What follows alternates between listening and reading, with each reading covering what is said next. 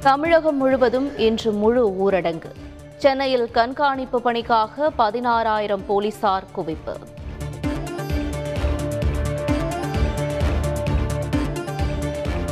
முழு ஊரடங்கு நாட்களில் திருமணங்களுக்கு செல்வோருக்கு அனுமதி. அழைப்பிதழுடன் சென்றால் அனுமதி வழங்கப்படும் என அறிவிப்பு. தமிழகத்தில் பதினோராயிரத்தை நெருங்கிய புதிய கொரோனா பாதிப்பு. ஒமிக்ரான் வகை கொரோனா பாதிப்பு நூற்று எண்பத்து ஐந்தாக அதிகரிப்பு.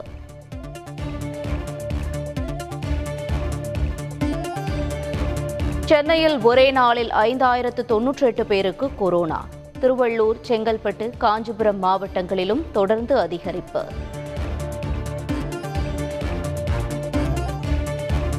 இன்று முழு ஊரடங்கு என்பதால் டாஸ்மாக் கடைகளில் அலைமோதிய கூட்டம்.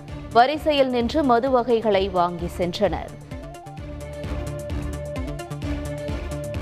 கொரோனா அறிகுறி உள்ளவர்கள் குறித்த தகவலை பதிவு செய்யாத ஆறு தனியார் மருத்துவமனைகள். விளக்கம் கேட்டு சென்னை மாநகராட்சி நோட்டீஸ்.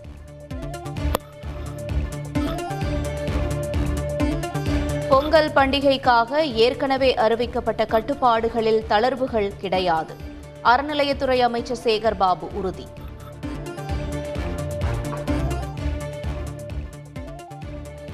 படப்பிடிப்பில் கொரோனா விதிமுறைகளை பின்பற்றாத தொழிலாளர்கள் மீது நடவடிக்கை. பெப்சி அமைப்பின் தலைவர் ஆர். கே. செல்வமணி தகவல். சென்னை கிறிஸ்தவ கல்லூரியில் மேலும் முப்பது பேருக்கு கொரோனா. தொற்று பரிசோதனையில் உறுதி.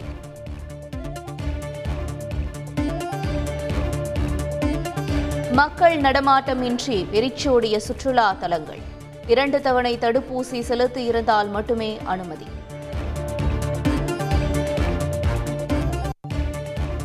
கடந்த ஆண்டு மே மூன்றுக்குள் இரண்டு தவணை தடுப்பூசி செலுத்திய முன்கள பணியாளர்கள் பூஸ்டர் டோஸ் செலுத்தலாம்.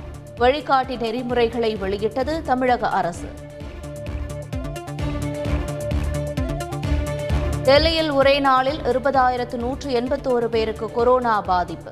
கடந்த இருபத்தி நான்கு மணி நேரத்தில் பதினோராயிரத்து எண்ணூற்று அறுபத்தி ஒன்பது பேர் டிஸ்சார்ஜ் கேரளாவில் மேலும் ஐந்தாயிரத்து தொள்ளாயிரத்து நாற்பத்தி நான்கு பேருக்கு கொரோனா மேலும் இருபத்தி மூன்று பேருக்கு ஒமிக்ரான் தொற்றால் பாதிப்பு முன்னூற்று இருபத்தெட்டாக உயர்வு. துப்பாக்கிச்சூடு பயிற்சி மையங்களில் பாதுகாப்பு குறித்து ஆய்வுப் பணிகளுக்கு போலீஸ் அகாடமி இயக்குநர் நியமனம்.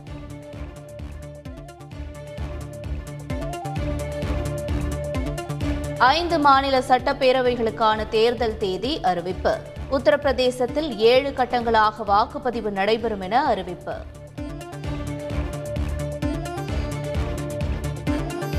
உத்தரகாண்ட் பஞ்சாப் கோவா மாநிலங்களில் ஒரே கட்டமாக பிப்ரவரி பதினான்காம் தேதி தேர்தல். மணிப்பூர் மாநிலத்தில் இரு கட்டங்களாக வாக்குப்பதிவு நடைபெறும் என அறிவிப்பு. ஐந்து மாநில தேர்தலில் பதிவான வாக்குகள் மார்ச் பத்தாம் தேதி எண்ணப்பட்டு முடிவுகள் அறிவிக்கப்படும். இந்திய தேர்தல் ஆணையம் அறிவிப்பு. இணையதளம் மூலம் வேட்புமனு தாக்கல் செய்ய வேட்பாளர்களுக்கு அனுமதி வழங்கப்படும். இந்திய தலைமை தேர்தல் ஆணையர் தகவல்.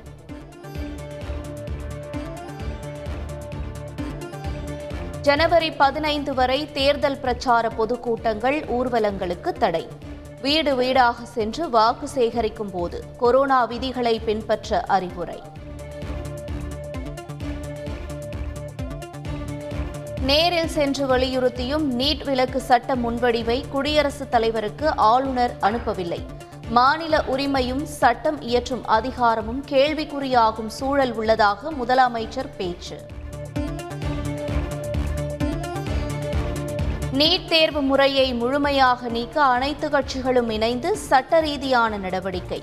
பதிமூன்று கட்சிகள் பங்கேற்ற கூட்டத்தில் தீர்மானம். முன்னாள் அமைச்சர் ராஜேந்திர பாலாஜிக்கு ஜாமீன் வழங்க எதிர்ப்பு. உச்சநீதிமன்றத்தில் தமிழக அரசு பதில் மனு தாக்கல்.